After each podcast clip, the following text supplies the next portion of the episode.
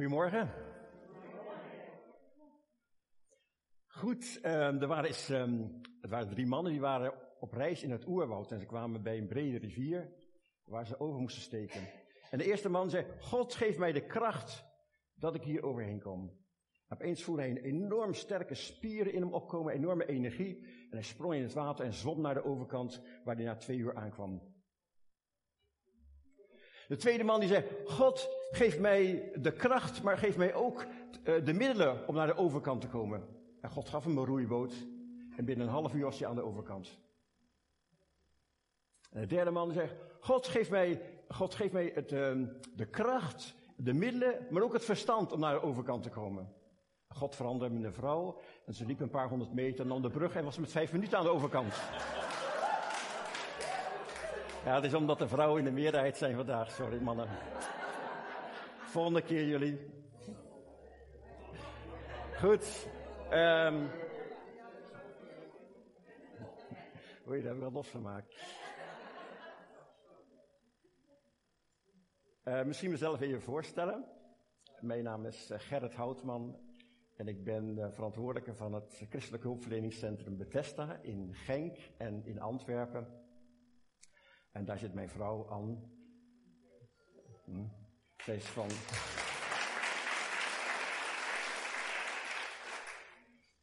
En ik eh, ben in 1977 naar België gekomen.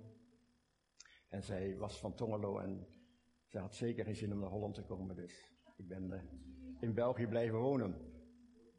Dus alleen, ja, ik heb mijn Hollands accent nooit kunnen afleren. Ik kom oorspronkelijk van Delft. En Anne vindt dat heel spijtig, want ze kan nooit ruzie maken in dialect bij mij. Maar goed, um, als u meer van ons werk wilt weten, afijn. U spreekt ons maar aan. Ik wil het met u hebben over God wil gesprek met jou. En we gaan het verhaal lezen van de Emmausgangers in um, Lucas 24. Dus Lucas, als u een Bijbel bij u hebt, in Lucas 24. Ik lees wel vanuit de nieuwe Bijbelvertaling.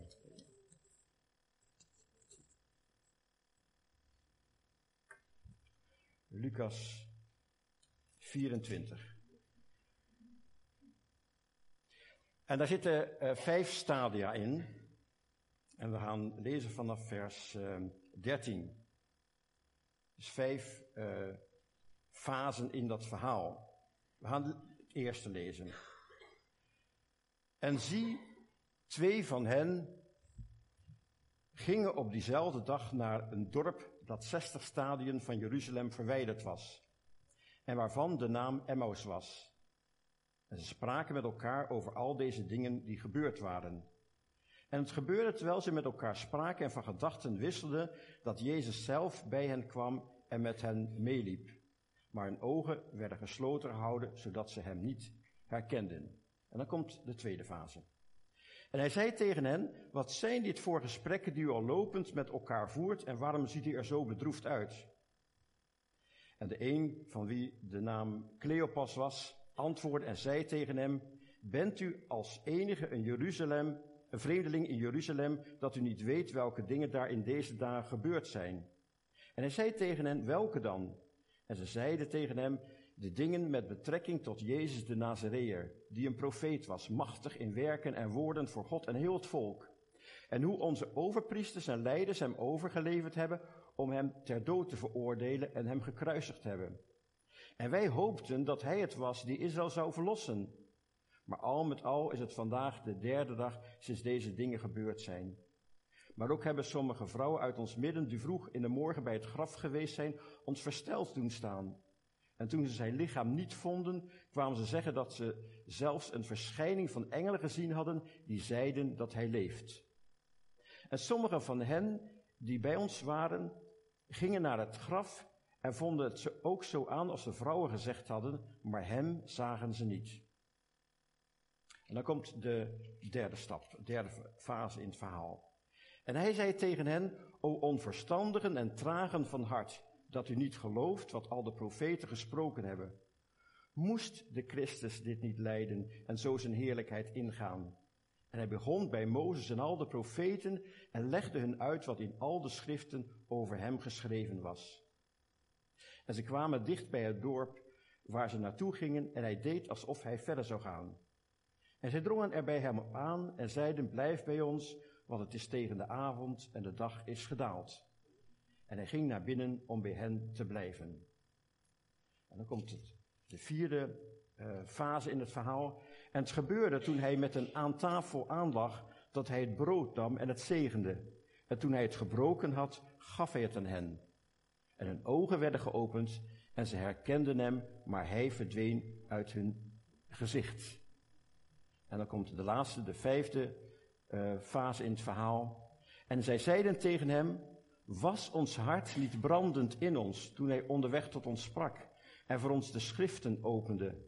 En op datzelfde moment stonden ze op en keerden terug naar Jeruzalem en vonden de elf discipelen en hen die bij hen waren bijeen.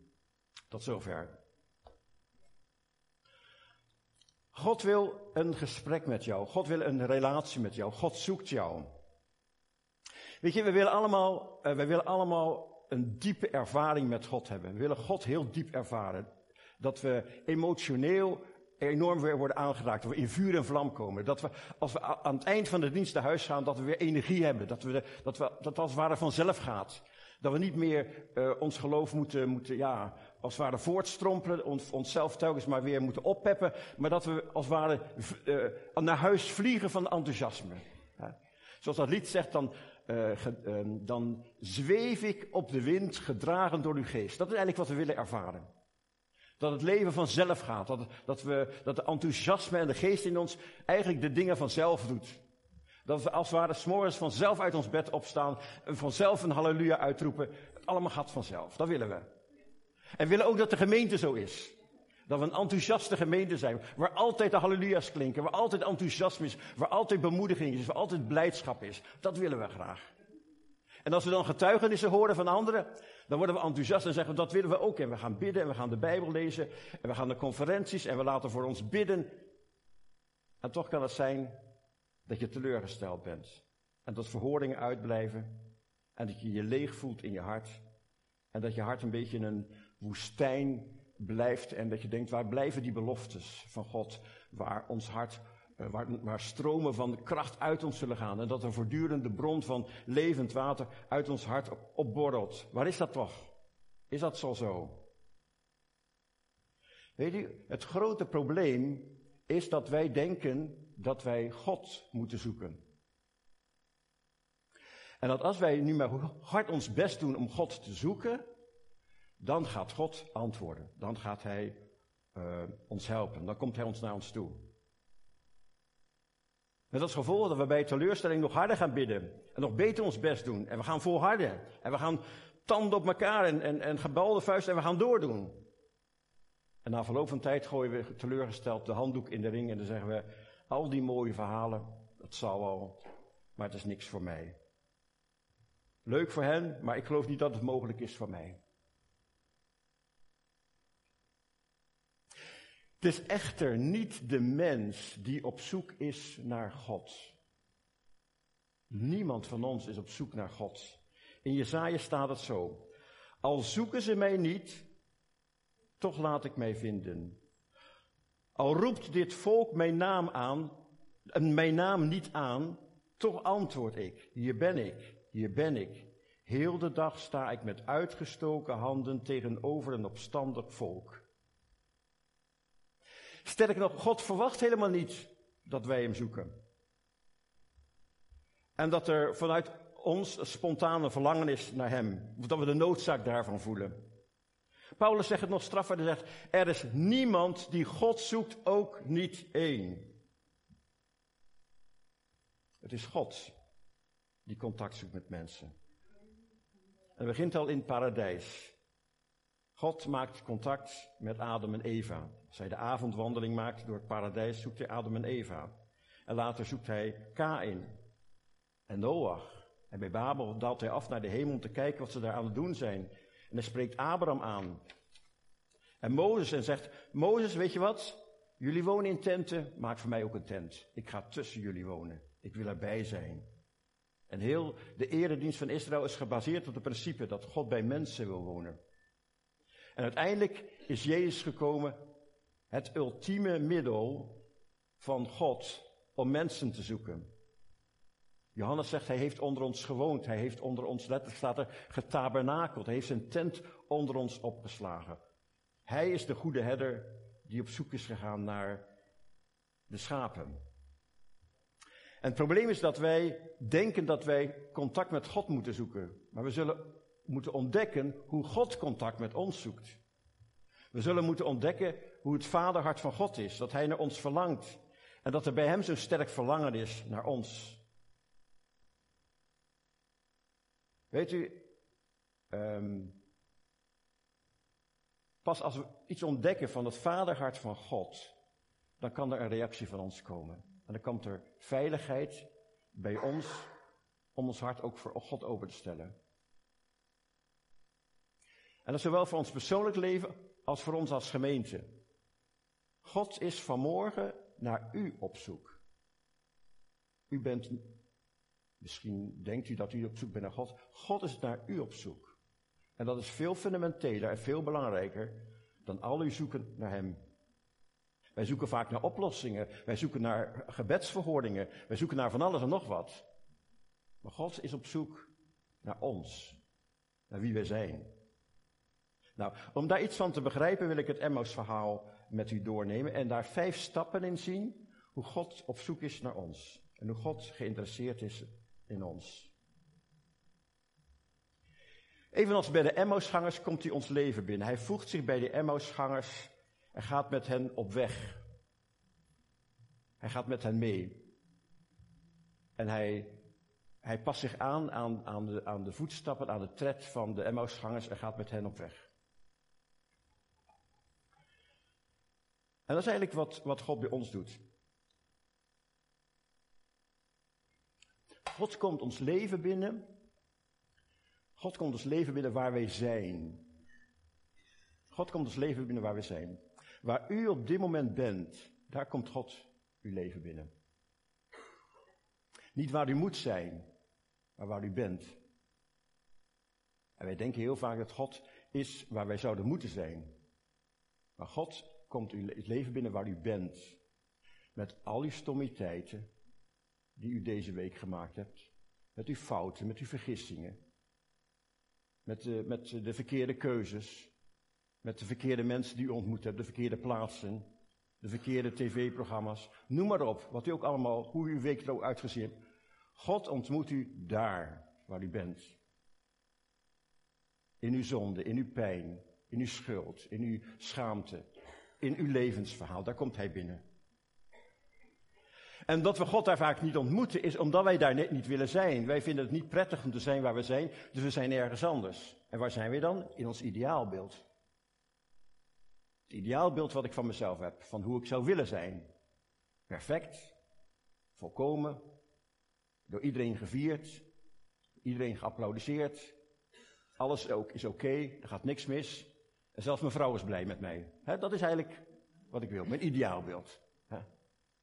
En God, en wij ontmoeten God dan niet, omdat God niet bij ons ideaalbeeld is. God is waar wij zijn. Augustinus heeft dat al gezegd. Augustinus zegt van, ik was buiten, maar u was binnen. Ik was bij de dingen die u gemaakt hebt, daar was ik, maar niet bij mezelf. Maar u was bij mij. En ik had het niet in de gaten. God is bij ons. God ontmoet ons waar we zijn. En God vindt het eigenlijk prima. Als God bij ons komt, dan komt hij niet om ons te veroordelen. Hij komt niet om ons te corrigeren. Hij komt niet om ons leven te verbeteren. Hij zegt, ik wil weten waar jij bent. Daar maak ik aansluiting. God is een God van volledige acceptatie.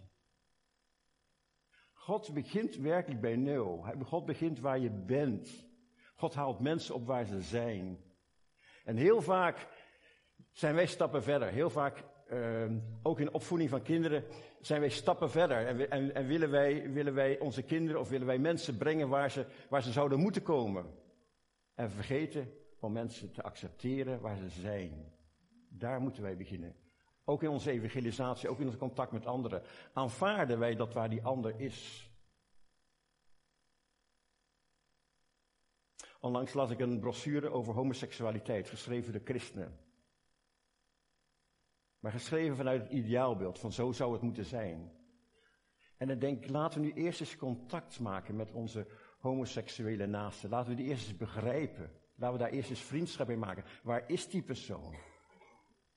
En laten we het dan pas eens hebben over waar die eventueel naartoe zou moeten gaan. Laten we eerst eens elkaar leren kennen. God daalt af op ons niveau. God is naar ons niveau afgedaald. En hij heeft, is op ons niveau gekomen, heeft onze taal gesproken, ons probleem begrepen. En dat is ook voor ons als gemeente belangrijk. Van God ontmoet je waar je nu bent als gemeente. Niet waar je gisteren was, niet waar je in de toekomst gaat zijn. God ontmoet je als gemeente waar je nu bent. Nu wil God een ontmoeting met de gemeente van Schinnen, waar de gemeente nu is. En God, en God voelt zich dan prima. En God voelt zich prima. Jezus zegt niet van, ja, nu moet ik met die Emmausgangers een hele tour gaan maken. Dat zijn toch wel heel lastige mensen. Heb ik er helemaal geen zin in. Van die lastige mensen, vooral die Emmausgangers. Dat, dat, is niks mijn, niet van mijn soort. Nee, voor Jezus was het prima. En heeft alle tijd genomen om naar hun verhaal te luisteren. Heeft zich geen moment verveeld met de Emmausgangers. En zo is God. En weet je wat nog zo mooi is?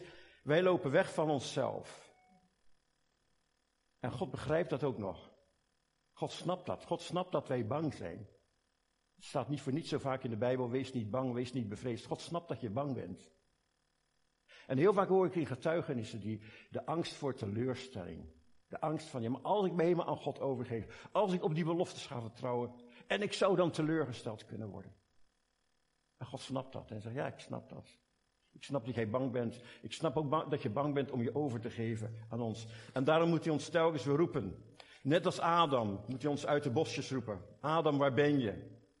Kom toch eens naar voren. En moet hij als de herder op zoek gaan naar de verloren schapen. Dan de tweede stap. De tweede stap is dat hij wil weten hoe het met ons gaat. Hij vraagt aan de Emmausgangers, wat zijn dat voor gesprekken dat jullie met elkaar voeren? En waarom zien jullie er zo bedroefd uit? En al vanaf het begin van de Bijbel stelt God vragen. Adam, waar ben je? Kain, waarom is je gezicht betrokken? Elia, wat doe je hier? Jezaja, wie zal ik zenden? David, waarom heb je dit gedaan? En Jezus naar zijn discipelen, wat zoeken jullie? God gaat het gesprek met de mens aan en hij vraagt vanmorgen, hoe voel jij je? Dat is wat Jezus op dit moment even. Hoe voel jij je? Hoe gaat het met jou? Waarom, waarom ben je zo bedroefd? Of verward? Of boos? Of teleurgesteld? Of, of bang? Of wat dan ook? God zegt, hoe gaat het met jou? God vraagt niet naar je mening. God vraagt niet naar je standpunten. God vraagt niet welke regels jij erop nahoudt in je leven. God wil weten hoe het met jou gaat. God vraagt altijd naar je gevoel. Dat is wat we moeten opmerken. God gaat direct naar je hart. Want God wil daar een antwoord op geven. God wil geen discussie met ons over theologie en over allerlei opvattingen en regels. God vindt toch dat wij daar geen verstand van hebben, dus daar begint hij niet aan. Hè? Maar God wil ons hart. En hij wil weten hoe het met ons gaat. En hij wil weten hoe ons voelt. En vervolgens wil hij daar een antwoord op geven. Hij wil een antwoord geven hoe jij je voelt. Ja. En misschien heb je heel veel ideeën en zeg je, kijk, God weet u wat u moet doen in mijn leven? Dat en dat en dat. En weet u wat u moet doen in onze gemeente? Dat en dat en dat en dat. We hebben heel veel rijtjes wat we denken, dat, dat moet God gaan doen. En dan is het oké. God zegt, ik wil weten waar jouw pijn zit. Ik wil weten waar jouw schaamte zit, waar jouw verdriet zit. Want daar wil ik een antwoord op geven. En nergens anders op. En misschien, misschien ga je uh, straks naar huis en dan zeg je, ja, dat was wel interessant, maar ik heb toch geen echte antwoord op mijn vragen gekregen. Maar heeft God vanmorgen bij u pijn mogen komen? Of zegt u van, ja, maar dat hou ik apart, hè? Dat is veel te gevaarlijk, dat is te riskant. Had Jezus nu gevraagd wat voor weer het was, dan zou het kunnen, maar als Jezus vraagt hoe het met me gaat, dat vind ik toch een beetje te riskant. Want ik zou opnieuw teleurgesteld kunnen worden. Ik zou opnieuw pijn kunnen ervaren. Ik zou opnieuw ontgoocheld kunnen worden. Nee, dat is te riskant. En toch, dat is de essentie van de ontmoeting van morgen. God vraagt, hoe gaat het met je? Waar is jouw verdriet? Waar is jouw pijn? Want daar wil God een antwoord op geven. En hij wil jouw verdriet veranderen in blijdschap.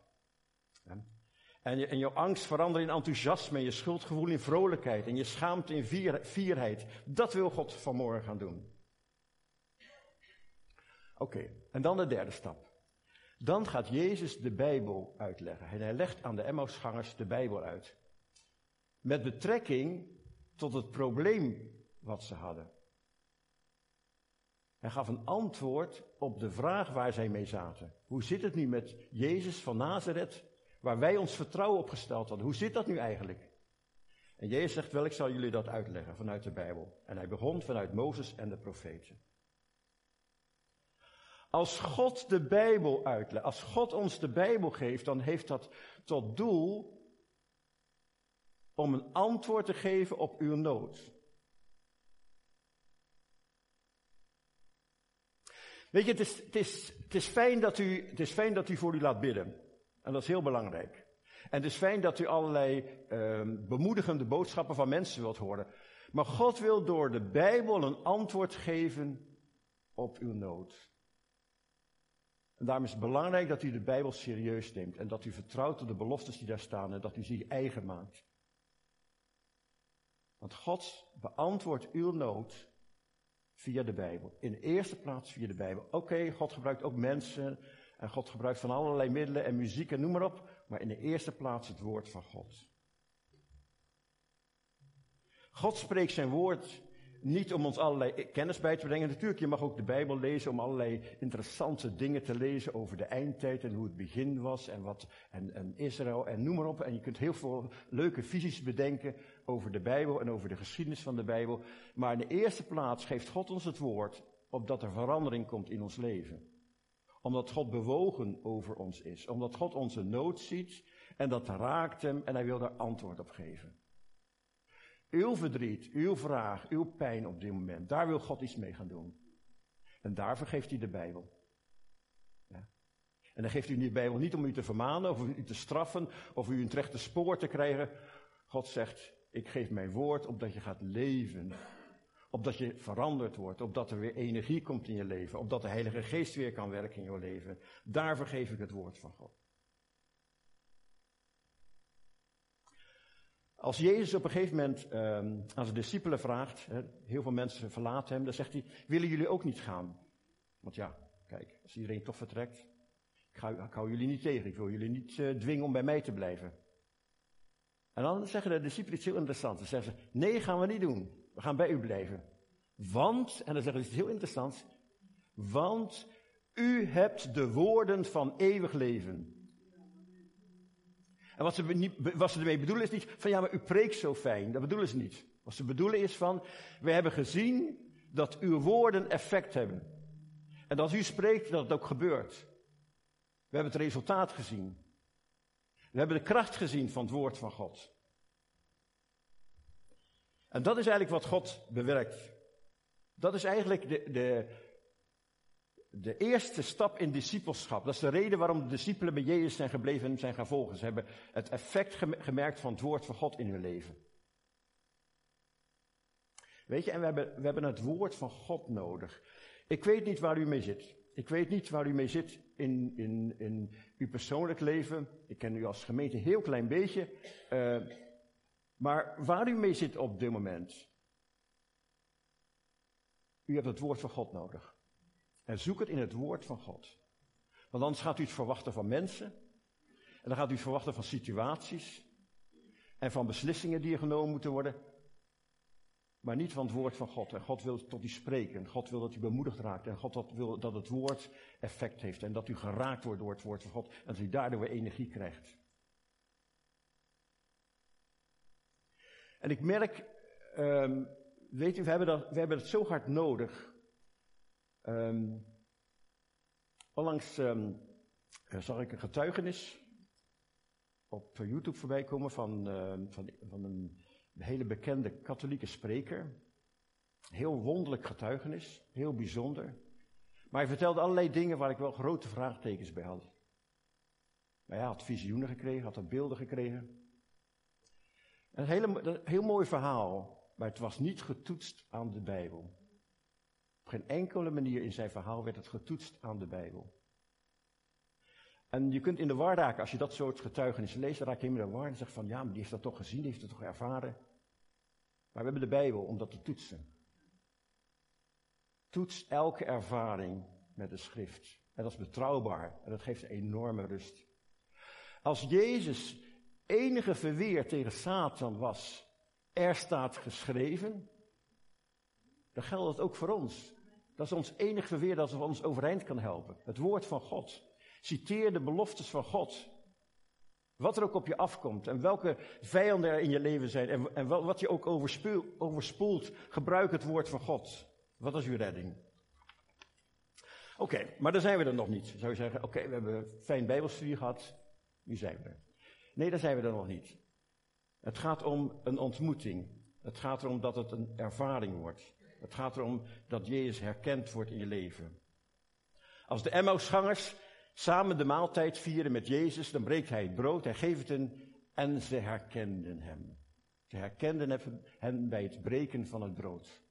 Op dat moment zagen ze, het is de Heer. En op dat moment verdwijnt hij uit hun zicht. Maar hun leven is compleet veranderd. Op dat moment zijn ze totaal veranderd. En is alle twijfel en alle angst en alle verdriet is voorbij. En ze zijn vol enthousiasme en vol vreugde. En ze zeggen van, was ons hart niet brandend in ons toen hij onderweg met ons de schrift uitlegde? Hadden we het niet al, toen al in ons? Dat is wat God wil bereiken. Die persoonlijke ontmoeting en de ervaring, hij is er.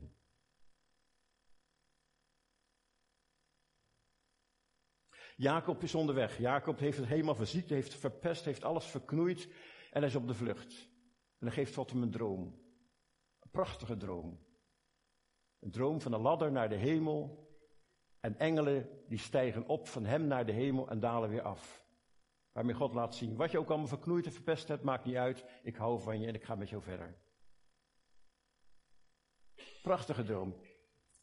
En de volgende dag zegt hij van, dit is echt een huis van God. Dit is een poort naar de hemel. En heel vaak is het zo dat je achteraf beseft dat God er was, dat God gesproken heeft, dat God iets duidelijk heeft gemaakt.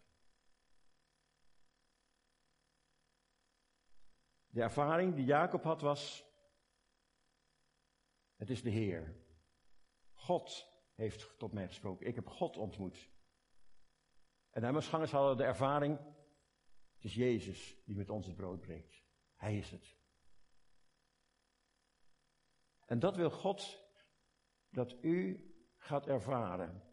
Dat u midden in uw pijn, midden in uw verdriet, gaat ervaren, de Heer is er. Toen jij je ontslag kreeg, de Heer was er. Toen jij werd afgewezen, de Heer was er. Toen je, toen je vriend of vriendin je gedumpt heeft, de Heer was er. Toen je op school belachelijk werd gemaakt door de, leer, de, leraar, de Heer was er. In al je pijn, in al je stommiteiten en al je fouten die je gemaakt hebt, dat je weet, de Heer was er. En de engelen waren bij mij. En nog steeds was er een verbinding tussen mij en de hemel en waren de engelen die van mij afdaalden naar de hemel en weer terugkwamen. De verbinding was niet verbroken. Het leek wel, omdat ik zo verpest had, dat ik het zo fout gedaan heb, maar de Heer was er. En die ontmoeting, dat je ontdekt, de Heer is hierin. Midden in mijn pijn, midden in mijn strijd, midden in mijn falen. De Heer is hier. En dat is de verandering. Als je dat ontdekt, Hij is er. En dat wil God bereiken in uw leven. Oké, we gaan naar de vijfde stap.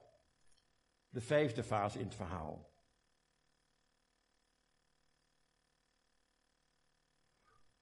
Spontaan staan de Emmausgangers op. Ze, hadden natuurlijk ook kunnen zeggen van, bij, bij, de open haard, een glaasje wijn en zeggen, nou, dat was toch wel een hele bijzondere dag. Dat was toch wel bijzonder, die Jezus.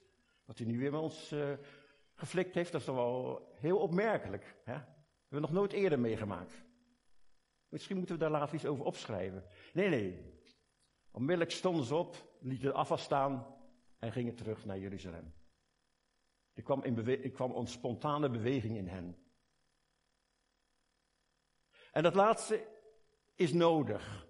Weet je, God ontmoet je waar je bent. Maar waar je bent is niet je bestemming. God is zo genadig, hij daalt af waar jij bent. Op je nulpunt. Maar dat wil niet zeggen dat je op je nulpunt moet blijven. God zegt, ik heb een hoge bestemming voor jou. Ik heb een roeping. Ik wil ergens met jou naartoe. En God wil dat je daar visie voor krijgt en dat je daar enthousiast voor wordt. Maar je hebt een ervaring nodig van, hey, God is bij mij. Net als Jacob, God is bij mij. Ondanks dat ik het verprutst heb, God is bij mij. En de engelen zijn bij mij. En er is een open toegang naar de hemel. Ja, dan kan het alleen maar beter worden. En Gods roeping met jou is veel hoger dan jij tot nu toe gedacht hebt. Want alles in jouw, in jouw leven wat je tot nu toe hebt meegemaakt is een voorbereiding. Alles wat jullie als gemeente tot nu toe hebben meegemaakt is voorbereiding. Want God gaat iets groots doen. God gaat iets groots Heel veel mensen op mijn leeftijd die hebben het over pensioen. Ik snap het niet waarom ze het daarover hebben, maar ze hebben het met mij over pensioen. Ja. En dan zeggen ze, Gerrit, ga je ook nog niet pensioen? En dan denk ik, ja, je kunt toch zien dat ik nog lang niet op pensioen ga. Maar ik bedoel, uh, de laatste fase van ons leven, ja, voor mij zo de komende 30 jaar, die laatste fase van ons leven is wel de apotheose. Eh, hoe heet het? Ja. De finale komt eind. Ja. Het hoogtepunt komt aan het eind. Ja. Er ligt iets voor u te wachten. God heeft een bestemming voor u. God heeft een doel met u. En God heeft u van alles laten meemaken in uw leven. Hij was er altijd bij en heeft u gevormd, heeft geduld gehad. En telkens weer opnieuw heeft hij u meegetrokken. Maar laten we meegaan met de Heilige Geest. Maar God zegt, we gaan verder. De Geest waait waarheen hij wil. Laten we attent zijn op de, op de Heilige Geest. Waar wil de Heilige Geest met ons naartoe? Ja. En de wereld heeft ons nodig. En wij zullen de, als uh, evangelische en pinksterchristenen, zullen wij de fakkel moeten overnemen die langzaam maar zeker uitdooft in de katholieke kerk. En zijn wij daartoe bereid? Ja? Zijn we bereid om uh, in de maatschappij onze stem te laten horen? Zijn we bereid om het evangelie te laten horen en dat we mensen weer hoop geven? En dat we bij de pijn van mensen uh, kunnen komen en dat we antwoorden geven, dat we laten zien, God accepteert je, God aanvaardt je.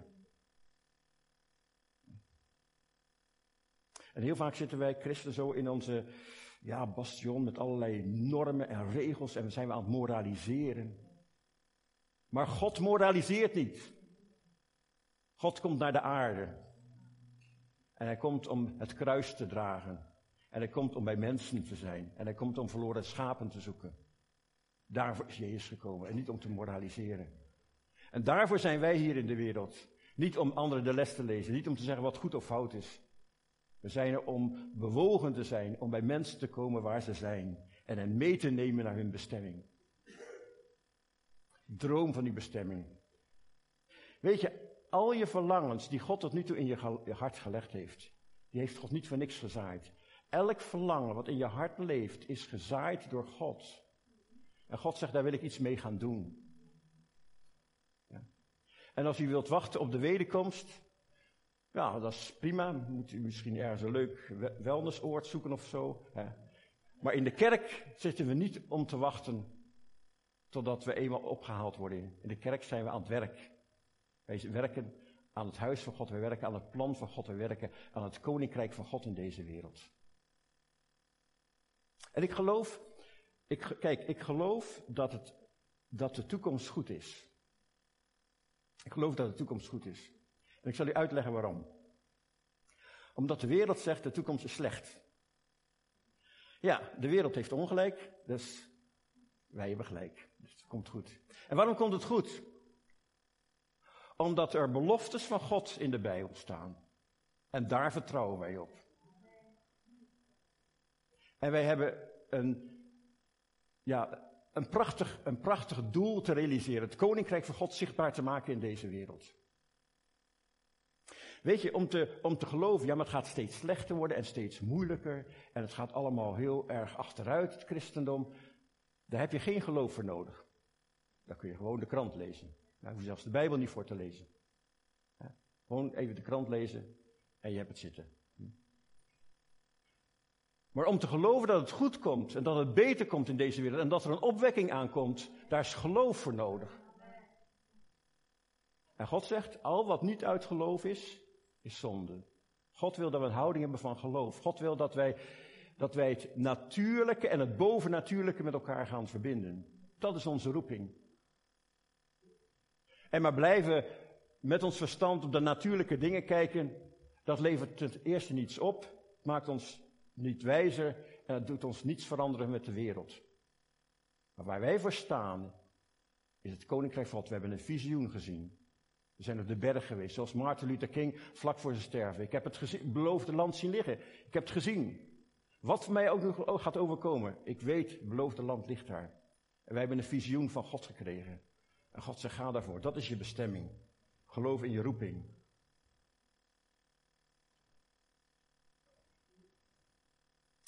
Ten slotte, heel, um, in, in heel ons leven hunkeren wij, hunkeren wij ernaar dat er naar ons verlangd wordt. Dat is het, mooiste, dat, dat je merkt dat mensen naar jou verlangen. Dat als jij iemand opbelt en dat die ander dan heel enthousiast wordt omdat jij belt. Dat is ook de reden waarom wij verliefd worden. Dat is het mooie van verliefdheid. Je wordt verliefd en je merkt dat die ander ook verliefd is op jou. Dat is eigenlijk toch een wonder. Dat is eigenlijk het grootste wonder wat er is. Verliefdheid dat vind ik ook heel merkwaardig. Hè? Zoiets als verliefdheid. Hè? Dat is toch prachtig. Hè? Je verlangt en de ander verlangt ook naar jou.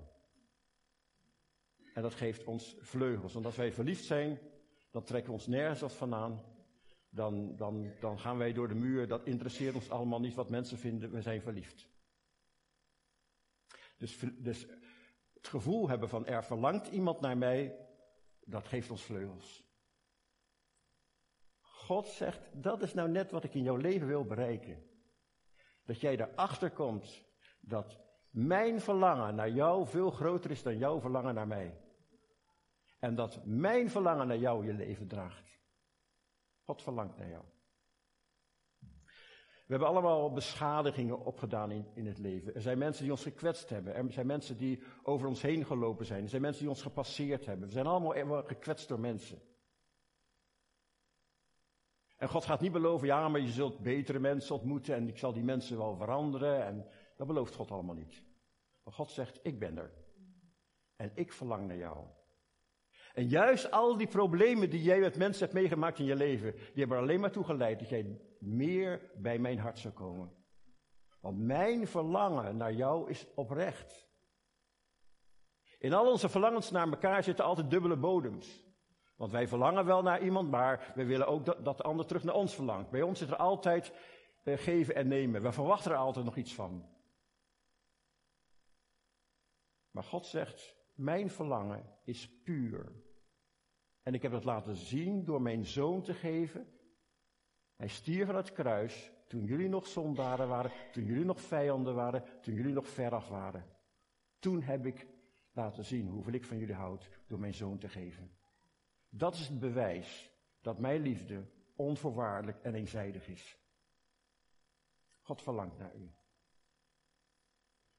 Kom daarom met uw pijn en met uw verdriet vanmorgen bij God. En laat u genezen door de liefde van God. God geeft een antwoord waar u mee zit.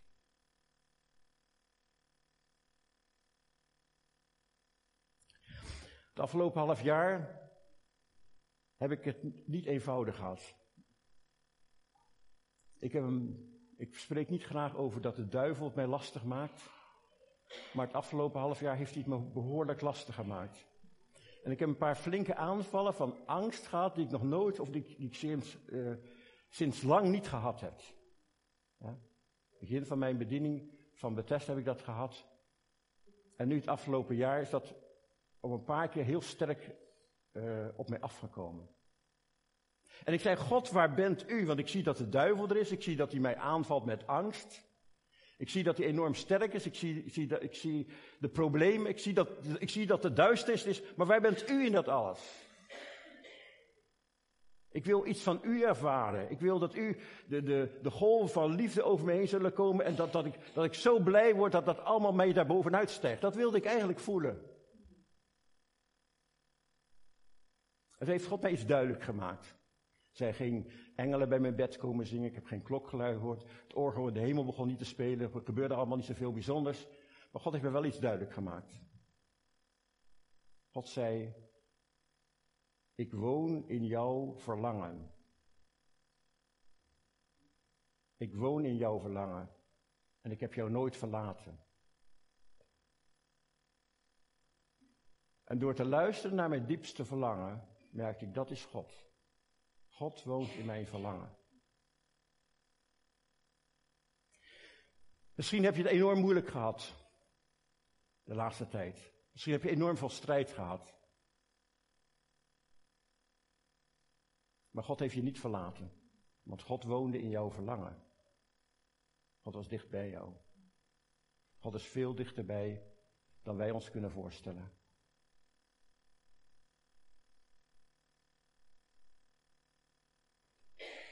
Ik wil eindigen met uh, Augustinus. Augustinus, de kerkvader, zo ongeveer 300, 400 na Christus.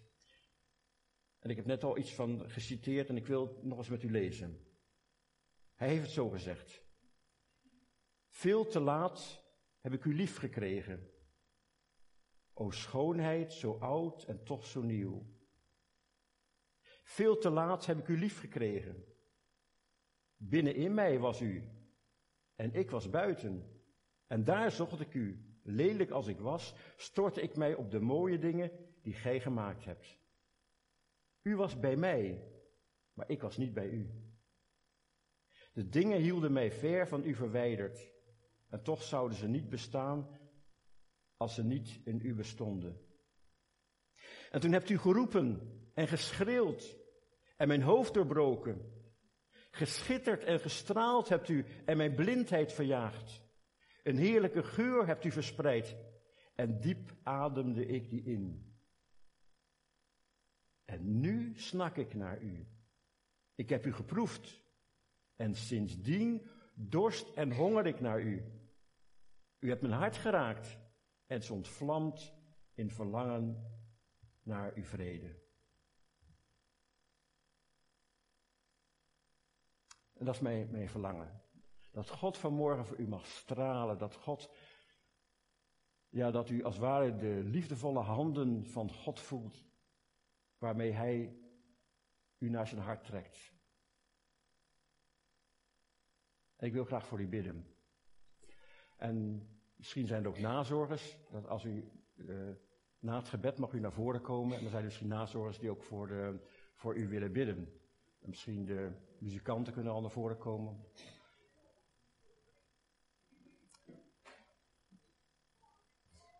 God houdt van u. God houdt schandalig veel van u. Zeker van de gemeente van Schinnen.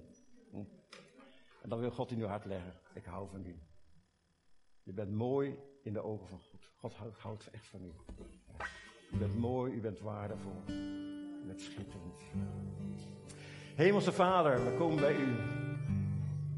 We komen bij u, Heer. Bij uw vaderhart. Bij uw liefde. U hebt uw hart getoond. U hebt het risico genomen om uw hart bloot te leggen voor ons. U hebt het, het risico genomen om uw zoon naar deze wereld te sturen. Het offer te brengen aan het kruis. Terwijl er nog niemand was die daar iets van begreep. U hebt het risico genomen opdat u hoopte dat mensen naar het kruis zouden komen en antwoord zouden geven op uw liefde. Heer, en we willen opnieuw doordrongen worden van die onvoorwaardelijke, eenzijdige liefde die er van u is, Heer. En ik bid u, kom met uw liefde op dit moment, Heer. Doorstroom ons, raak ons aan. Raak ons aan, Heer. Ik bid u voor degene onder ons die van jongs af aan negatieve verwijten hebben gekregen. veroordelingen, afwijzingen, kritische opmerkingen. Van jij deugt niet of je broer doet het beter of je moet worden zoals die ander.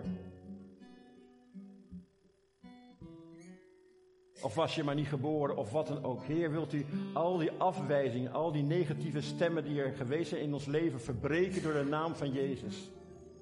Wilt u dat wegnemen en daar uw liefdestem overheen leggen?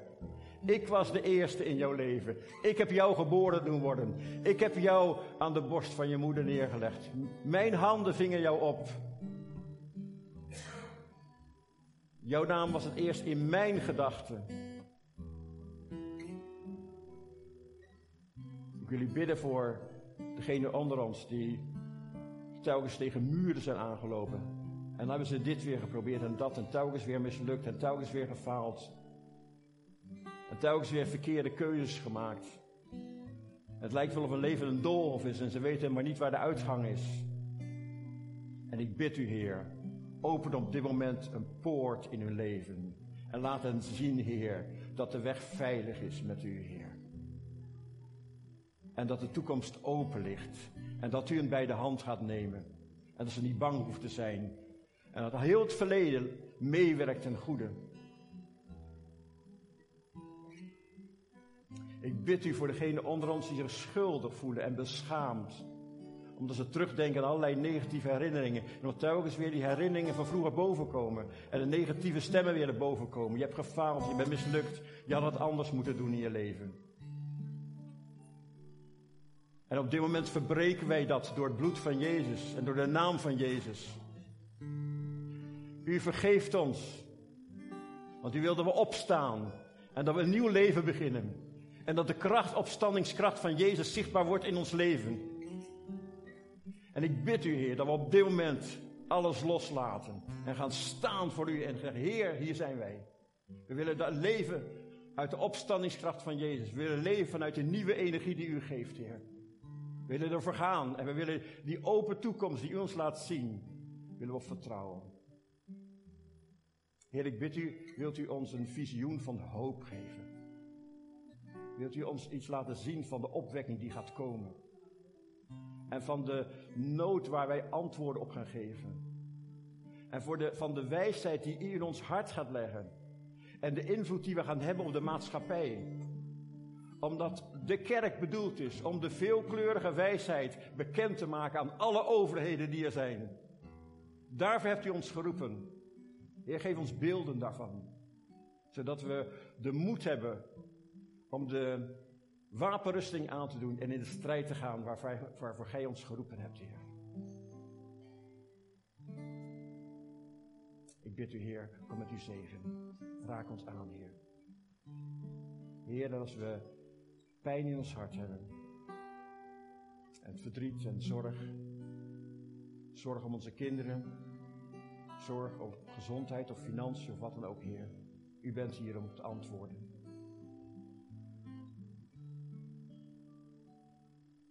En ik nodig je uit als je uh, persoonlijk bij iets zit.